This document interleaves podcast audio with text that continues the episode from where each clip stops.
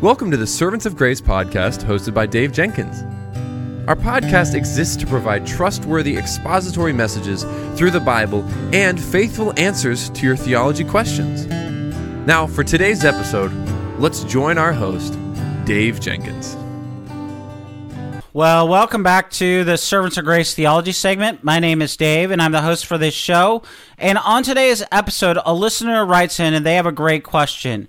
Why is reading the Bible in context important? Now, there are many different contextual aspects to the Word of God, all of which are valuable to readers. But what does reading in context look like? It looks like reading the Bible as a complete and cohesive story that tells a complete and cohesive story. It looks like uncompromised truth sticking to the original author's intended meanings. It looks like reading with integrity by considering the historical and literary implications of any given biblical passage. And it looks like using the Bible in context to understand the Bible, knowing that it can never contradict itself. Now, to read the Bible outside of this context, uh, it leaves great insight on the table. It can even lead to troublesome, even dangerous um, interpretations. And so, here are some reasons why every Christian needs to read their Bible in context. First, the nature of Scripture requires context. And more so than any other book, what we see in the Word of God are texts that are multifaceted with numerous contextual veins running throughout each like a thread that weaves the bigger picture together, without which the great tapestry just unveils into a tangled mess. And first, we have the Bible as the Word of God and as God's story. Uh, this can be considered the top umbrella of all contexts under which all other contexts dwell. That the scriptures help us to know that we need the Lord.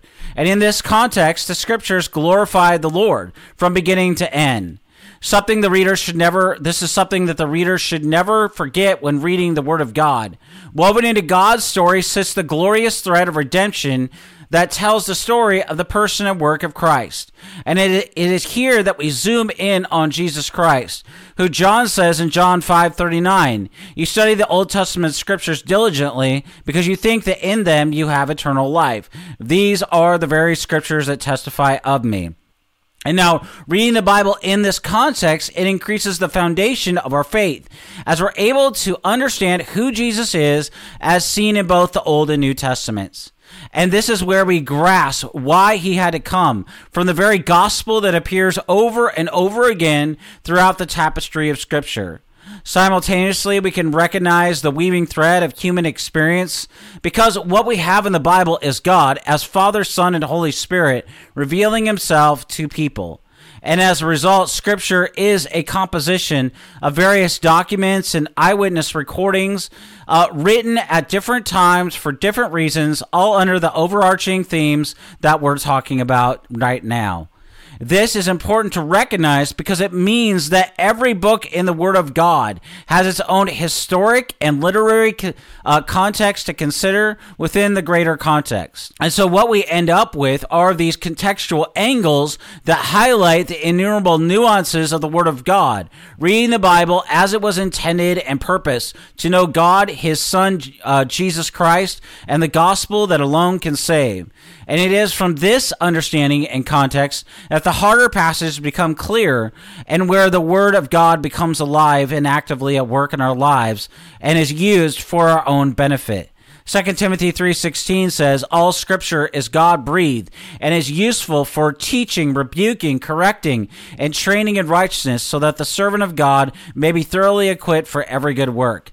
So, how else are we to know what verses are meant to teach or rebuke, to train for righteousness, if not for the biblical context? Second, the nature of man requires biblical context. As much as the Word of God are, are God breathed and God focused, it is the very nature of man to become self centered and me focused. And because of this, we are naturally inclined to read ourselves into any given text through the lens of our own personal experience, culture, and understanding our words and ideas. And so it is by reading the Bible in context, we are less apt to read ourselves into the text where instead a proper perspective is needed to pull intended meanings out of the text. a vital approach to keeping what are descriptive accounts descriptive instead of viewing everything as prescriptive when it's inappropriate to do so. Well, needless to say, this idea goes against our very nature, and it's complicated by the fact that our perspectives are so removed from biblical times. But it is when this practice of reading in context is dismissed that all sorts of misunderstandings and unintended ideas are brought to bear on the text. Third, context is important for proper interpretation. Interpretation is something that we all do without even think about it, mostly in the way that we're already talking about today. As we recognize the nature of the Word of God and the nature of ourselves as we read Scripture, we can better appreciate the context that helps us interpret and understand the Word of God. And particularly important is the idea that the Bible can never rightly mean to us what it never even meant to the original author and audience. And so, in reading the Bible in context, that prevents us from taking verses and giving them meanings that they were never intended to have. Let's consider Jeremiah 29 11, for example, which says, For I know the plans that I have for you, declares the Lord plans to prosper you and not to harm you, plans to give you hope and a future. Now, this verse is a popular one that is often removed from its context and used to promise personal prosperity and good fortune because that's exactly what it says. And yet, we need to say within its context, this will be an inaccurate uh, interpretation and a misunderstanding of the text. The surrounding paragraphs actually tell us quite clearly that God was speaking to a specific group of people, the Israelites, at a specific time in exile, and for a specific purpose, that they would obey and be redeemed. This means that, contrary to popular belief, it is not a verse that speaks directly to the modern day Christian. And unfortunately, there's no shortage of scriptures being misused apart from context and, and all too common practice that has led to many misunderstandings, to misapplications, and straight up incorrect ideas about the Lord. Fourth, context helps us to rightly handle the Word of God. 2 Timothy 2:15 tells us, "Do your best to present yourself to God as one approved, a worker who does not need to be ashamed and who correctly handles the word of truth."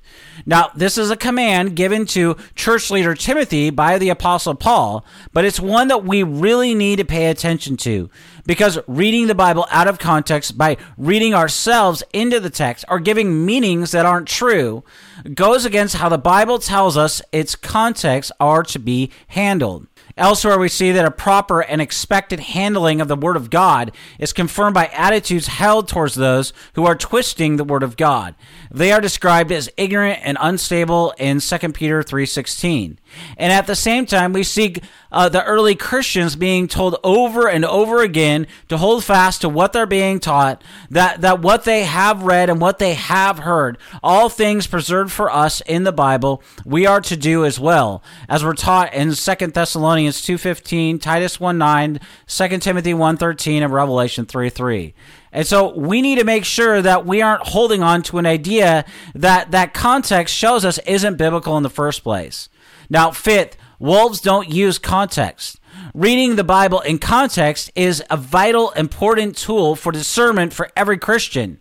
Notice what Jesus says in Matthew 7 15 through 16. Watch out for false prophets. They come to you in sheep's clothing, but inwardly they are ferocious wolves. By their fruit you will recognize them. And so it can be said not every scripture twister who ignores context is a wolf, but every wolf is a scripture twister who ignores context. And this is why 1 Thessalonians 5:21 tells us to test all things, and that Bereans were considered noble for examining the truth of what they were hearing against the word of God in Acts 17:11. The, the Bible also tells us many, many times that the, there will be false teachers among us who secretly introduce destructive heresies in 2 Peter 2 1, whose purposes are to scratch the itching ear of those who are self seeking and not interested in the truth that is in God's Word. In 2 Timothy 4 3, we learn that. And so we protect ourselves from falling into hands of these false teachers with their bad habits and bad theology eh, by reading the Bible in context and by learning from those who interpret with integrity themselves. So to read the Bible out of context is to open yourself up to a load of trouble, to error, and to heresy, particularly to misinterpretation, misrepresentation, and misapplication. If you don't already, start asking the who, what, when, where, why questions and read the Bible from the front to back in a trusted translation like the ESV or the NASB or the Legacy uh, Standard Bible. Doing so will transform your literacy of the Bible and your understanding of God as you gain a deeper reverence for His Word and for His truth. And also, this is also why we need to be in sound local churches under biblically qualified elders. And so we read, we read often, and we read scripture in context. Well, I want to thank you for listening or watching this episode of the Servants of Grace Theology segment. Until next time, may the Lord richly bless you and keep you.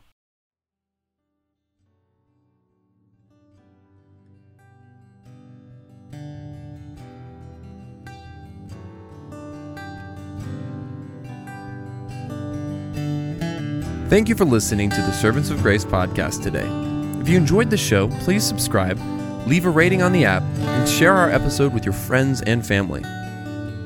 If you'd like to, you can follow us on Instagram at Servants of Grace, on Twitter at Servants of Grace, or by searching Servants of Grace on Facebook. You can also find this podcast on the front page of our website at servantsofgrace.org.